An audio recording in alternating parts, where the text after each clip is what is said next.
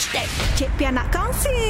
Okey, nak kongsi apa punca eh selain dari cahaya skrin telefon yang uh, antara punca yang membuatkan anda rasa letih sebaik bangun tidur, antara punca-punca lain uh, mungkin juga disebabkan oleh tabiat tidur yang buruk. Ah, ini menurut ahli National Sleep Foundation untuk mendapatkan corak tidur yang berkualiti, seseorang itu memerlukan rawatan atau rutin khas yang diperlukan untuk membiasakannya. Contohnya, anda kena hadkan tidur siang kepada kurang daripada satu jam. Petang tu jangan tidur lama sangat. Ah, nanti kan bila kita tidur lama sangat pun nanti malam tak boleh nak tidur. Ah itulah bila malam tak boleh nak tidur, kan 2 3 pagi baru boleh tidur. Lepas tu pagi dah nak bangun dah. Ha jadi tak boleh macam tu. Lagi satu anda kena wujudkan keadaan bilik yang selesa dan bersih dan kena elakkan daripada terdedah cahaya skrin telefon bimbit kira-kira 2 jam sebelum tidur. Boleh tak buat macam tu? Boleh tak janji? Ha itulah susah. Mesti jenis yang kita kalau nak tidur mesti tengok phone kan. Cik Pia sendirilah tak payah cakap orang lain. Ah kan mesti tengok handphone. Macam mana? Kita kena 2 jam jangan tengok handphone. Sebelum nak tidur tu jangan tengok handphone. Try buat try. Try lah hari ni buat. Esok bagi tu Cik Pia macam mana boleh tak?